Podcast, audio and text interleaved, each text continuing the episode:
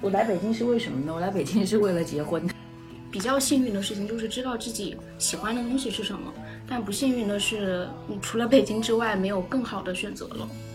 十八通县用他宽广的 胸怀容纳了你们这些刚毕业的孩子。我人生唯一一次被拉包的经历就是在大望路。 是我刚从江南过来的时候，就三四月份的时候，就是杭州已经天气很暖和了，花都已经开了，就是桃红柳绿了。然后一来北京，带着小丝巾啊什么的，从那个十三号线出来是吧？ 春天的风哗一阵阵黄沙吹来，满面的沙子。 我当时天哪，我来了一个什么地方？北京晚上骑自行车，如果是夏天的话会比较舒服。完以后七八点，我还可以约着朋友一起去逛个街。嗯，在北京怎么可能这个事情，对不对？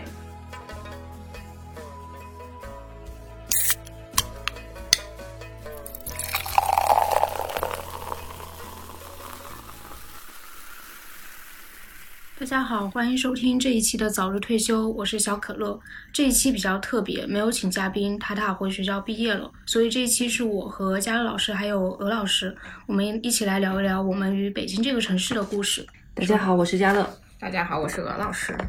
首先说一下，我们都不是北京的土著吧？不是不是，对，所以我们先说一下为什么会来北京。在来北京生活之前，有没有考虑过其他的生活方式？有没有其他的选择？嗯肯定有吧？那你先说。我其实还挺简单的，嗯、因为我在那个城市啊，就是保定了，从本科到研究生在那边待了七年，待了七年之后，我就完全适应了那个城市那种养老的节奏，觉得生活实在是太滋润了。后来就到了快要找工作的时候，就会发现保定这个城市除了就是第三产业服务业以外，无任何可以就业的机会，也不能说是完全无吧，反正就是非常之少，所以就在想要往外发展了，因为是河北人，就近就业就是北京了， 嗯，就这么简单。我是浙江人，我来北京是为什么呢？我来北京是为了结婚。 我在认识我老公之前，我甚至觉得我这辈子都不会离开杭州。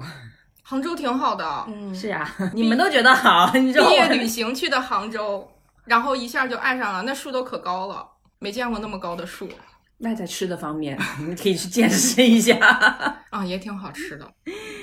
所以就是要来北京的这个契机出现的时候就来了。嗯，那你之前在杭州已经有工作了是吗？有啊，就是工作已经也很好啊，工城市也很好啊，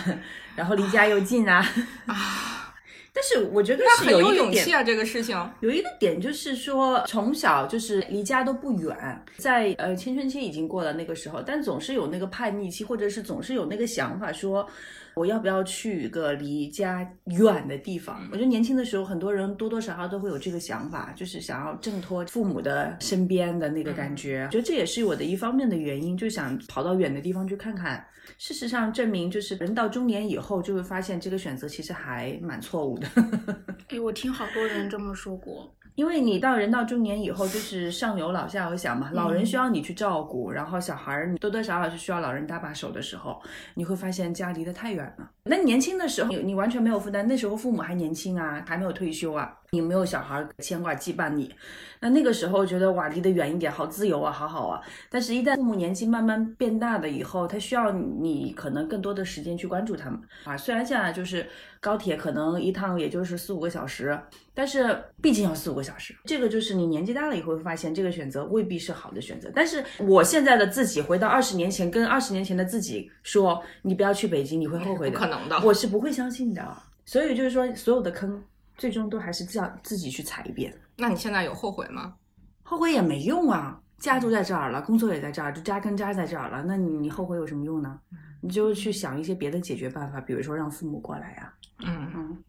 其实我也是，我之所以没有选择回家，而是来了北京，其实也是为了想离开家。那离开家的原因可能跟你们就不太一样了。我是因为我父母当时的关系非常之不好，那或者说从小他们的关系就特别不好，我就不喜欢我们家那个家庭氛围。因为我在家的时候，他们俩经常性的会冷战，然后一冷战就会一两个星期，我就非常讨厌那样的生活环境。所以我一直都是很向往，说我自己可以出来。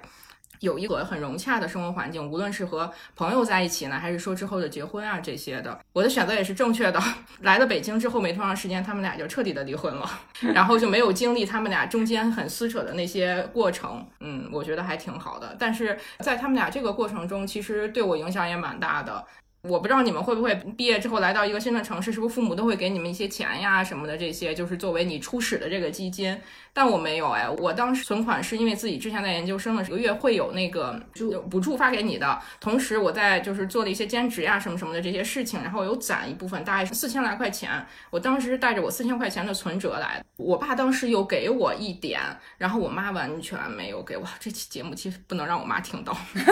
疯狂吐槽她。所以我其实就是四千块钱多的初始资金就来了北京了，然后当时和我的研究生室友啊一起在双桥那边八通线上。合租的一个屋子是一千块钱吧，每个月一人五百，然后在那边住了三四个月吧，然后一直到我爸说他们公司在北京这边有宿舍，然后他帮我去找了他朋友在这边住的那个叔叔，然后后来我跟那个叔叔还有他妹妹一起合租了一段时间，再往后我就有钱了，我就可以自己再和同学一起又重新租房，所以整个前期过程我觉得还蛮痛苦的。一个是我觉得金钱上面那段时间对于我来讲真的是太拮据了，因为我那会儿刚来北京的时候，我还没有毕业，我是研三的上半年，那个公司民企也很不靠谱，啊经常性的不给我们发工资，从月初拖到月末，甚至有一次我印象特别深刻，是个小伙伴说不能再这样活下去了，我决定刷一下我的信用卡。借一些现金出来，请大家吃顿饭。我们有一天是这样吃的饭。嗯你这家公司还在吗？ 现在我不太知道了，但是当时跟这家公司工作的时候认识的那些朋友，现在都还有联系。你要不要曝光一下这家公司的名字？哎，就是年轻人嘛，在初入职场的时候，总会遇到一些不靠谱的事情。那我在这方面我比你好多了。因为我是在杭州工作了两年呢，当时做了一些项目，然后还是留了一些积蓄的，存了一些钱，然后来北京的时候，那个时候也刚毕业两年嘛，年轻，对物质也没有什么太大的欲望。我是我身上是穿着一万多块钱嘛，来的北京就没有太困难的地方。然后我来了北京以后，我三月份来北京，我四月份就入职了。好顺利呀、我是一个就是计划好的。对我是一个不会裸辞的人，嗯，我肯定是做完计划以后，我是把那边的事情全部上好尾，我甚至都帮老板招到了替代我的人，然后老板帮我介绍了这份工作，啊，然后我才来的。对，嗯就是给自己计划安排的清清楚楚的才来的。到了北京以后，就是物质上也没有太大的欲望，所以我觉得在金钱上面没有太大的压力。嗯，嗯，我经历了一个比较艰难的起步期，因为你刚刚毕业，就是我在杭州刚毕业的，呃，那两年里也大概是差不多这种状况。但是杭州在比北京来说，要生活成本要低很多。那个时候十几年前吧，我当时记得说，我跟我同学租了一个房子，两室的房子，就是我们住一个特别大的一个房间，我们一个月才几百块钱。嗯，对，那个在那时候在杭州其实生活很轻松，因为杭州那个时候也没有那么大。我住在城区偏远一点的地方，就离我们学校近一点的地方。公司在城里面，但就在那样的距离，我也可以每天骑自行车去。那就是真的很近。对，对，那个时候的杭州的生活成本其实我觉得很低，当然尽管那个时候呃工资也不高哈，但我觉得生活没有完全没有压力，就是租房子就几百块钱，然后剩下的就是吃饭嘛。嗯，然后交通就骑个自行车就好了。最后就是做了一些比较大的项目，到年底的时候还能拿一拿一笔那个年终奖，那个就是我两年之后来北京的我手握的这个这个叫什么资金啊？启动启动资金。 对我来北京以后倒是没有经历就是经济上面的压力，我觉得我是来北京之前找的第一份工作，非常之头脑发热。嗯，我当时很向往那种好玩、有趣又无固定工作时间那种工作，当时叫做社群营销刚刚兴起的时候，我去了一家给电影做社群营销的第三方公司。虽然看起来什么什么都很好，每天都接触各种明星啊什么什么的，但是你要知道，正式入职工资只有两千三，且不交社保，就是外表很光鲜，但是非常之惨。嗯我觉得行业现在可能也是这样。对，现在也是这样。而且进去之后，你才发现这学历根本没啥用。嗯哼，我周围的同事根本没有我这么高学历的，他们都觉得我可能脑子有毛病。 他也非常的不讲究，我当时还没有拿到毕业证，嗯但是他就跟我签了正式劳动合同。这个劳动合同有效吗？ 对啊当时我也不懂这些啊，所以后来在拿到毕业证之后，就火速的进入了出版行业， 然后一直做到现在了。你也是头脑正常的一点， 对，小可乐呢？我觉得我是属于那种比较幸运的吧，就是大四下半年的时候，觉得学校也没什么课了，然后我就很无聊。当时学校在保定，就想着可能实个习，但是保定这个地方就你刚刚说的，没有什么对口的工作机会，所以就刚好就是我平时看书比较多，有一个出版社实习的机会，小伙伴就转给我了。但是在北京，我第一次来北京的时候也是住的八通县。这八通县用它宽广的胸怀容纳了你们这些刚毕业的孩子。对。对，然后实习的时候就住的八通县嘛，每天通勤大概是一个半小时，早上很早就起来了，而且实习工资不够我付房租的，嗯，还就需要一些外部支援。对，那你这实习工资也够少的，你八通线本来也没多贵啊。对我当时实习工资很少，他晚吗？ 哦他比你对晚很多啊。他比我晚很多了。嗯，当时那个我的房租已经涨到两千多了，八通县的房租，啊，对我才一千，啊当时两个人一人五百，对，然后我就实习，实习了半年之后，部门散了，把当部时门我给是实习 没了。心酸，一把辛酸泪都当时是。我是想，我的经历看起来是很顺利，但中间也是蛮坎坷的。散了之后就找新的部门，也在找外面的机会，然后就很幸运的有新的部门接纳了我，这个部门没有散，没有散。 这个部门现在还很好，就一直到了现在。你就是一开始实习进入的这个公司，然后换了一个部门之后，就一直到现 在，差不多是吧？ 你换的了经历好单调啊。对，好单纯的求职经历。特别单纯。但当时那个部门散了之后，我找工作那段时间也蛮焦虑的，因为马上就要毕业。那个时候我就想，我要不要不在北京了？这个地方真的是那你的第二选择是什么？保定，我第二选择就是一个离家比较近的二线城市，因为我家是算是小城市吧，十八线。啊，你那是十八线啊这，十八线到二线城市还很远呢 四五线，四五线。然后我当时想的就是，因为我是江西人，找南昌或者是嗯广东那边的比较发达的城市。而且其实我对这个行业现在还是很喜欢的，啊我发去现别了的地方不太好找工作，其实所以出版行业，如果是出版行业的话，就是北京，嗯，集中在北京。嗯这也是一个，就是我觉得是现在年轻人在找工作的时候一个困境吧。你如果去其他的非一线城市的城市找工作的话，你会遇到这个工作是不是你想要的那种工作？其实这个就和我们是要选择一线城市，还是要选老家过那样的一种生活是一个同样的问题。不太一样吧？这跟你选择的行业有关系，嗯因我为觉得你也选择的是是出版行业，出版行业就集中在北京。好的，基本上都在北京，哪怕是上海都没有办法跟北京比拟。但是你如果说你选择的是其他行业，那就不一样了。嗯，可能广州、深圳了。广州、深圳、上 海这些行业是比北京要有前途的多的，但是你嗯选择了一个出版行业，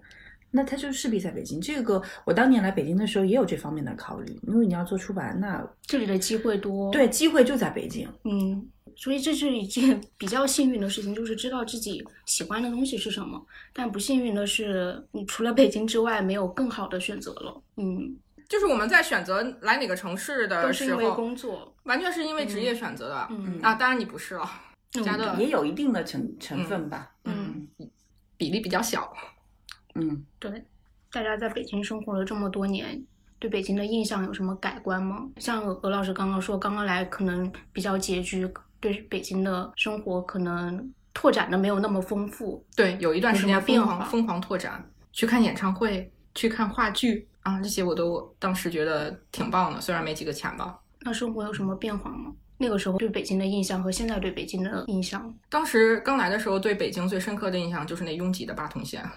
是那八通线实在太神奇了。我从双桥上车的时候，我已经站到门口了。然后车开到中国传媒大学的时候，你会发现人群一挤，哇，那人真的是好像跟海绵一样就被压缩缩水出去了，迅速你就跑到了车的中间。我昨天看到一个段子，是吐槽那个广州的三号线的一个女生发一条 po 说，说我从来没有在一个男人的怀里待的这么紧实过。 感谢感谢三号线，八通线我觉得给我感觉也差不多了。而且当时我上班的时候在大望路，我人生唯一一次被拉包的经历就是在大望路下班的时候往地铁站走的过程中，我的包就被拉开了。但是当时因为我也没有多少钱，所以不害怕。 对我当时很手了，对我当时很紧张的是我，他不会 没有摸到钱，然后把我的饼干呀拿走吧？后来发现没有，我觉得在北京生活这么多年，就是像这个安全问题啊，这个混乱问题啊，我觉得是有很大的改、嗯，改善是的，但是呢，那个交通的问题啊，我觉得所有大城市都免不了这个。就是曾经那么热爱的杭州，现在回去的时候，他发现他城市越来越大了，然后交通问题也会越来越多。这个是大城市，无论去哪里，你不去东京啊什么，其实它都有，它都有这个问题。我刚来北京的时候，我对北京的印象就是大，哦，真的挺大的，好大啊呀！现在已经十七号线了。 好大呀！但是我比较幸运的就是，我的公司这十多年来搬过三次家，都在离我家大概嗯十公里范围内，不不到十公 里，五公里范围内，五六公里吧。你好幸运。啊、我就很幸运，我我晕车嗯，对于我来说，这个通勤如果是要这种状态的话，我肯定就干不下去的。就是工作压力很大没关系，这个同事关系需要我去很多的去处理，这些我觉得我都能解决。唯有就是交通这个问题是我的死穴。如果说我的通勤的那个距离要在十公里、十五公里以上，就是那么挤的公共交通的话，我我肯定坚持不下去。因为你知道，晕车的人早上就是一旦晕车的话，你一天你都没有精神的。嗯，这个对我来说是非常致命的，就是因为我家到现在公司可能就是四公里多一点，然后四环上公交车特别多，而且都很空，大概就是三四站地。嗯，就对于我来说，这个是在北京最大最大的一个福利嗯，啊。但是我对北京的印象就是，好大呀。其实那个时候从我家到那个亮马桥那块儿嘛，坐公交车也就是不到二十分钟吧。但对于我当年就是每天出门都是骑蹬着自行车的人来说，已经哇很大了。塞，怎么这么远啊？后来人家告诉我说远什么远，你们不都在东北角上吗？这是我对北京的那个印象。然后那个时候北京的那个公交车是有售票员的，售票员都是北京土著，他其实带的那个京腔是很重的，他报站嗯，我听不懂。 哦，好可怕！我不认识路嘛，每次都要竖着耳朵听那个报站员报站，听不懂，而且好痛苦。你那会儿应该也没有那个电子显示。没有，嗯，刚来北京的时候，对北京的这个感觉就是，哎呀，天哪，它公交车报站我听不懂啊，怎么办呀？哎，这个问题我也有遇到过，尤其是晚上的时候，你很容易听不清就坐错站了，坐过了或者是早下了这种。对啊，就是当时我当时就在望京嘛，望京那时候还没有开发好，号称亚洲最大的社区。火车站出来不是要坐地铁嘛，坐十三号线，从望京西一下一下车以后，一片黄沙地，你知道吗？ 大工地。然后建设中，建设中，北京春天那个风啊，是我刚从江南过来的时候，然后三四月份的时候，就是杭州已经天气很暖和了，花都已经开了，就是桃红柳绿了。然后一来北京，带着小丝巾啊什么的，从那个十三号线出来，对吧？ 春天的风哗一阵阵黄沙吹来，满面的沙子，我当时天哪，我来了一个什么地方？ 当然，现在望京已经建设的很 好了，啊，对啊，望京对现在很好的地方，嗯，就是因为那个年轻也不知道嘛，如果当时在望京这个还很便宜的时候，多买几套房，我现在还有工作吗？又退休了，啊，又退休了。错过了很多退休的机 会。但是时光不可倒流，你知道我昨天去膝盖疼去看医生，医生跟我说，时光不能倒流啊，不要想象着它能回到年轻时候的样子。我接受这个结论。那小可乐呢？你来北京的时候，北京已经变得很好了，对我，我从我来北京和现在的没太大差异啊没。太大差异。嗯，我觉得差异还是挺大的，就嗯这最几近年,、几年差异还是很大的。我觉得这几年的那个差异在于这个城市越来越不便利了。我很喜欢逛超市，就像以前大家喜欢逛菜市场一样，嗯就是去找那种比较有生活气息的地方。我记得我们之前有个作者馒头大师嘛，我们一起去深圳做活动，然后他就在深圳那个地方，他就说深圳也好，上海也好，还是比较有那种生活气的，就它很多那种小馆子。但是北京好哦小像馆子、对便利店啊，嗯，推车的种。那种，对就是一般来说，小区周围都会有，嗯这是配套的。但是北京不是的，你看我住那个小区，我要去买东西，我必须走到家乐福超市家乐福。但是你要想，我我今天可能我就是出门买把葱啊，你也得去家乐福我也超得市。去家乐福、而超且买的是一市啊大把包好了的葱，没有办法像南方那种菜市场一样是一根一根的。是，对然后我可能想，就是你比如说在南方，我早上出下楼我就买个早餐，在北京是没有的，然后地边、路边摊都没有的，对对然对，后这你个也也没是有那个二十四小时的便利店。我要是晚上过了十二点，就有的时候加班晚很，嗯少。过了十二点以后，想要比如说回家家门口就那个喝杯热的，什么关东煮啊什么，没有的。很不方便。北京就是这样，它是这两年把我家周围的菜市场全都被关掉了。我家周围还有一个 菜市场，而且比较好的是，我家楼下有一个小规模的超市，就是正好在楼它下小规模的还超还比市较只是便利你，就是嗯没办法的时候去买嘛啊，对，但是对于像我这样的人来说，大型的农贸市场是我的生活乐趣。嗯，拉着车去，然后就是五颜六色的蔬菜堆得满满的，都很新鲜。女主们就在那里喊啊，来呀、啊，今天买什么呀？就是那种生活气息。然后再往边上走，它可能就是烧饼摊啊，然后煎饼摊啊，就是冒着热腾腾的热气那种的。望京以前有一个很大的，因为望京是那个韩国人聚集区嘛，它还有卖各种各样的泡菜呀、然后韩国小吃啊什么的。周末的时候能去逛这个菜市场，是我的一个很大的一个生活乐趣的来源。虽然说哦，可能地上没有那么干净啊，你可能买的菜上面还有泥呀、但是对于我来说，这个是很治愈的一个事情。但是没有了，现在望京一个这样的菜市场都没有了。他们现在就说，你如果要在北京的周末去逛一个早市，就要跑到那个郊区，就是什么密云啊、呃怀柔啊那些地方，才能存在这种我所谓的就特别接地气的那种大型的农贸市场。但是我不可能啊，从朝阳去怀柔，那得就为逛一个菜市 场，就会逛一个菜市场，还得哎回来这个做这个也不是生活，嗯生活是说，比如我就在望京，我早上起来可能就出是门在我十分钟车程之内的，我我过去逛一圈一个小时，然后特别满足的回家，然后这个买的东西就够我一个周末全家人消耗，这是生活。但是没有，北京现在没有，留下的都是那种高大上的、干净的、清洁的、贵的，这叫生鲜超市。嗯，对，生鲜超市，啊、但是生鲜超市它没有那种就是跟人接触那种烟火气，它对没有都是了标好了价格，都大是家标好拿的价拿格，着就就超走它就是超市嘛，就是吧超市我我规模倒大不否认小说他买到的东西比菜市场买到的东西更好，对他帮你选择过，他帮你清理过，他帮你怎么过。但是就是那个没有人跟人交流的那个，我直接去说老板多少钱那种感觉没有，再也没有了。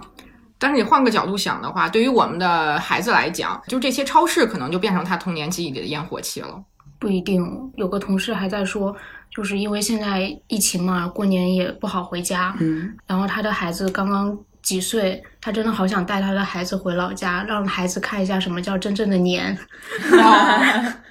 对啊，就是本身大城市的那个人际关系已经很冷漠了，然后再加上疫情之后，每个人都要戴口罩，然后不能聚集什么的，就是这个，但是这个也没有办法，嗯，就是人与人之间就更加的孤立了，我觉得是，嗯，疏远了很多，疏远特了别很疏多。远，跟朋友之间的交际都少了很多。对啊，你非必要不聚集嘛。嗯那你说我跟朋友之间的聚集是必要的吗？你在某些程度上讲是必要的，嗯但是在某些程度上讲，它又不是生活必需品，嗯。所以我觉得是越来越冷淡。不过你说的这一点，我有体会的是，有一次我去上海出差的时候，我发现那个早上起来想买早点，然后发现上海有好多小的早餐店，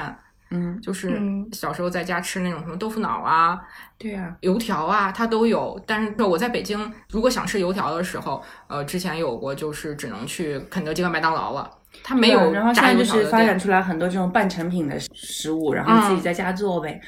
没有那个感觉，谁会在家一天到晚炸油条啊？而且现在我爸妈来北京的时候，都会给我们带那个炒好的 干货。榛子呀，什么就是崩的大豆啊，这些我们以前在家的时候经常吃的这种，现在家那边也是随处可以见，他推个小车就卖的。但是北京北京我在是没有的没有的，而且在超市也找不到这些东西。北京你如果想买这些的话，就是去淘宝上。对呀、嗯，北京它不是一个生活的地方，嗯它是一个很好的工作的地方。呃，它很大，它相对很公平，机会很多。所以大家有没有想过要有逃离北京的时候，就是可能退休啊，或者什么时候换一个城市生活这样子？有啊不，工作的之后，那肯定啊，有啊，如果不工作的话，谁还在北京待着？ 北京人踢着小摔桌 戏。 没有啊。北京人在他退休之后，都会往周边的地区去住对嗯啊，像你刚才说的怀柔、密云啊，很多都往周边的去住，房子又大，生活设施又很齐全，嗯，就在那边很好。虽然上海也是这么大城市，但是你看哈，上海我从家里出来以后，啊，街边随处的咖啡馆啊，然后蛋糕店呀、对然后小便利店呀、好多很方便的啊。就是你像我们以前杭州也是啊，再破的小区，那那出来了以后，就是这些生活的那个设施都是有的。而且我我觉得有一个很大的不同，就是在以前在杭州，比如说我下班以后七八点，我还可以约着朋友一起去逛个街。嗯，在北京，你考你怎么可能这个事情，对不对？因为住的地方跟可以逛街的地方离得很远，嗯，到那儿就十点 了。就是对半夜然后还十有二工点作的还在地排队方的三里屯， 对，但是原来在杭州的时候不是这样的，我可能六七点下班，然后就约的朋友说，哎，我们今天去逛逛哪个超市吧，就逛超市，超市只是一个点，超市的周围一定是有那个商业街的， 嗯，嗯，就它的那个整体的城市设计就是这个样子。我们原来那时候的商业中心就武林广场那块儿嘛。我从下班了以后过去那边蹬个自行车，半个小时就到了。然后八点钟到那儿，然后就是在吃点路边吃随便吃点东西，嗯，都很多啊，金丰包子啊，什么小吃啊，就都有，随便吃点东西，然后还可以逛两个小时，逛到十点多，然后再换换回家，第二天再上班，这叫工作和生活和谐，你知道吗？北京我来了之后就觉得，哎呀。下班了哦，下班了，下班了以后六七点，然后回到家就坐个公交车，就像我这么近的哈，等车呀什么乱七八糟弄完了以后，到家就是可能也得八点多了，然后到九点多商场就关门了。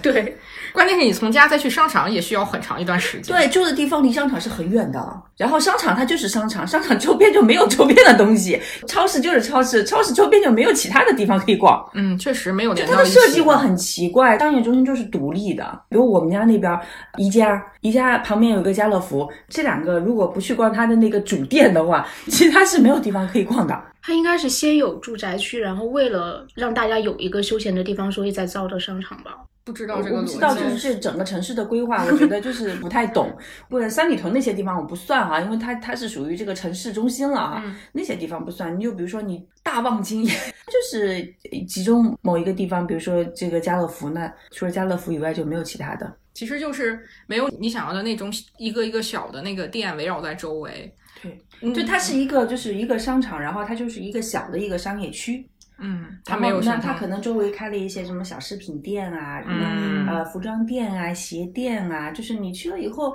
我除了逛超市买一些生活用品以外，我还可以在旁边那些小店里面转一转啊什么，然后你跟老板可以搞搞熟啊什么。那北京不存在，北京寸土寸金嘛，它都竖起来了。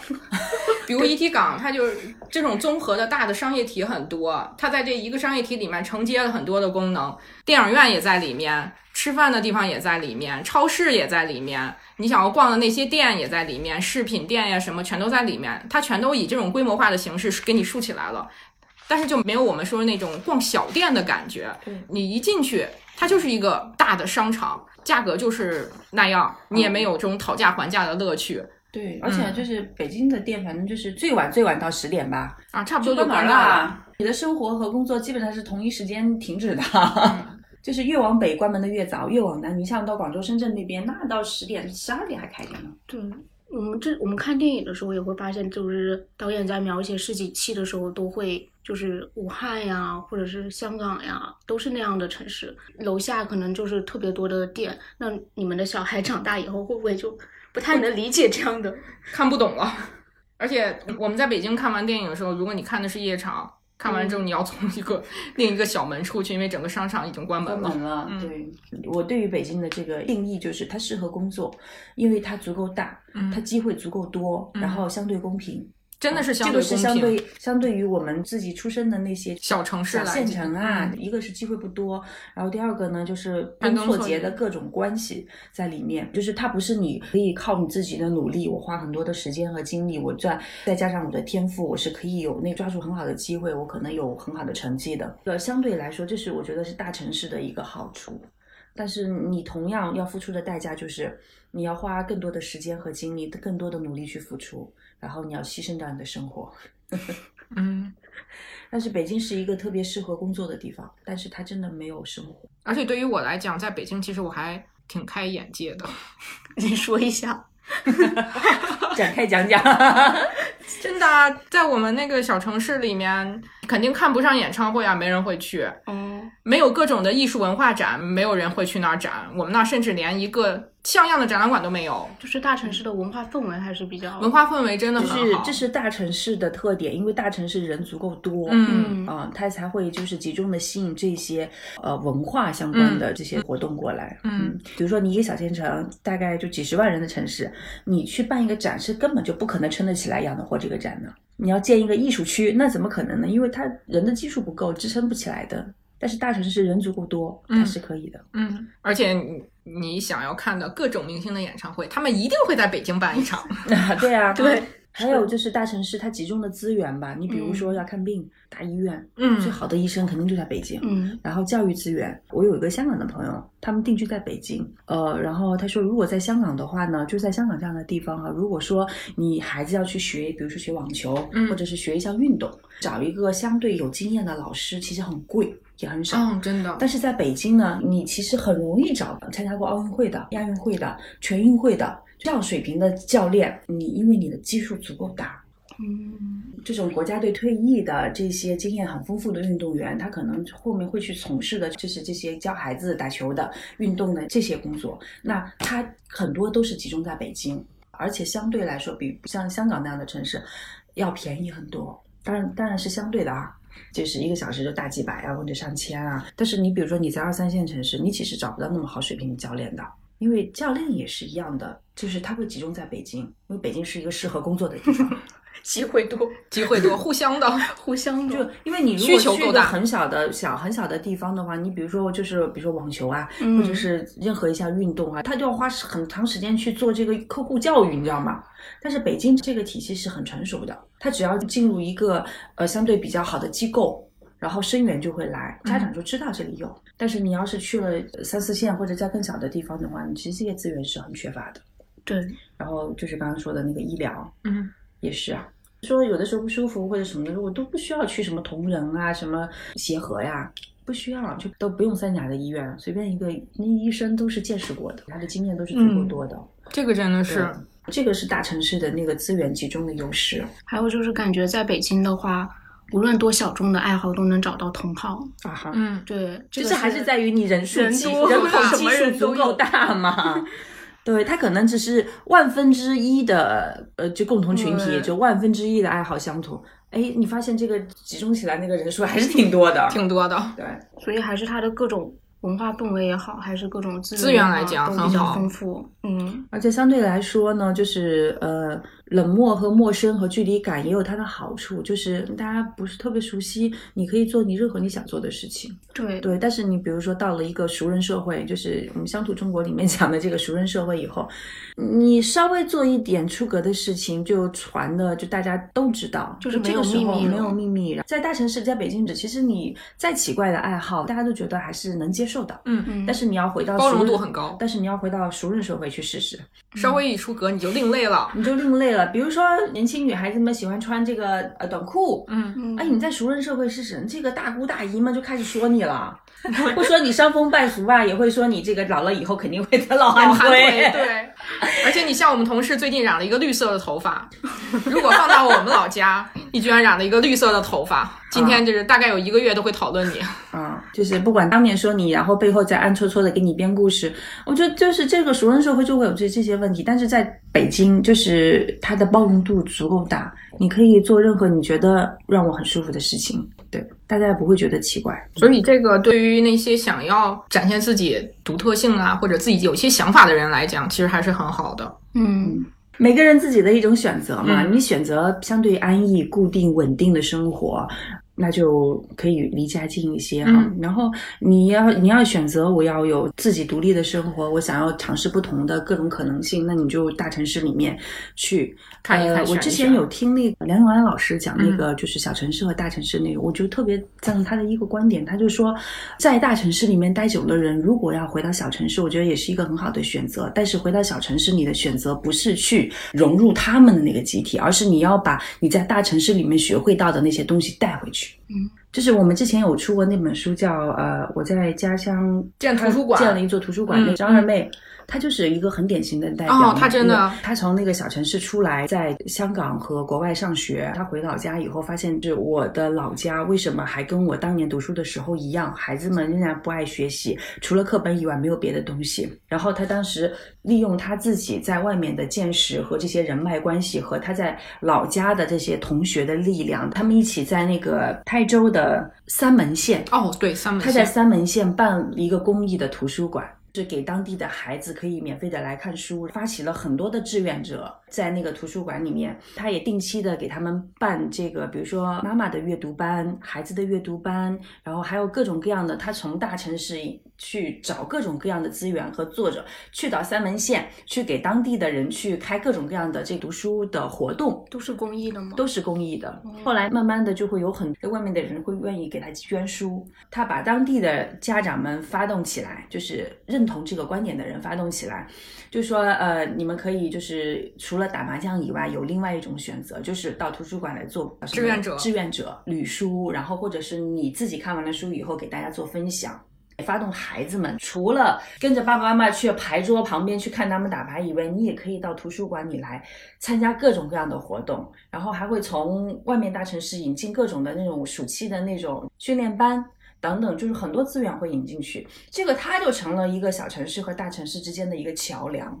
就它其实是是我那次听那个梁老师在讲，就是说大城市的人，你如果要回到小城市去，你要做这样子的人，不是去变成他那个样子，而是是把你在外面看到的那些东西要带回去，你成为那个地方和外面之间的一个窗口。这样的话，你如果回到小城市去，是一个特别好的选择。这种事情很有意义，但是好难呀。好难呀，因为你要放弃很多自己想要的生活啊。是很难。但是你比如说，你可以像支持二妹这样的图书馆，比如说呃有空的时候、休假的时候，你可以去做一个礼拜的这志个愿者志愿者。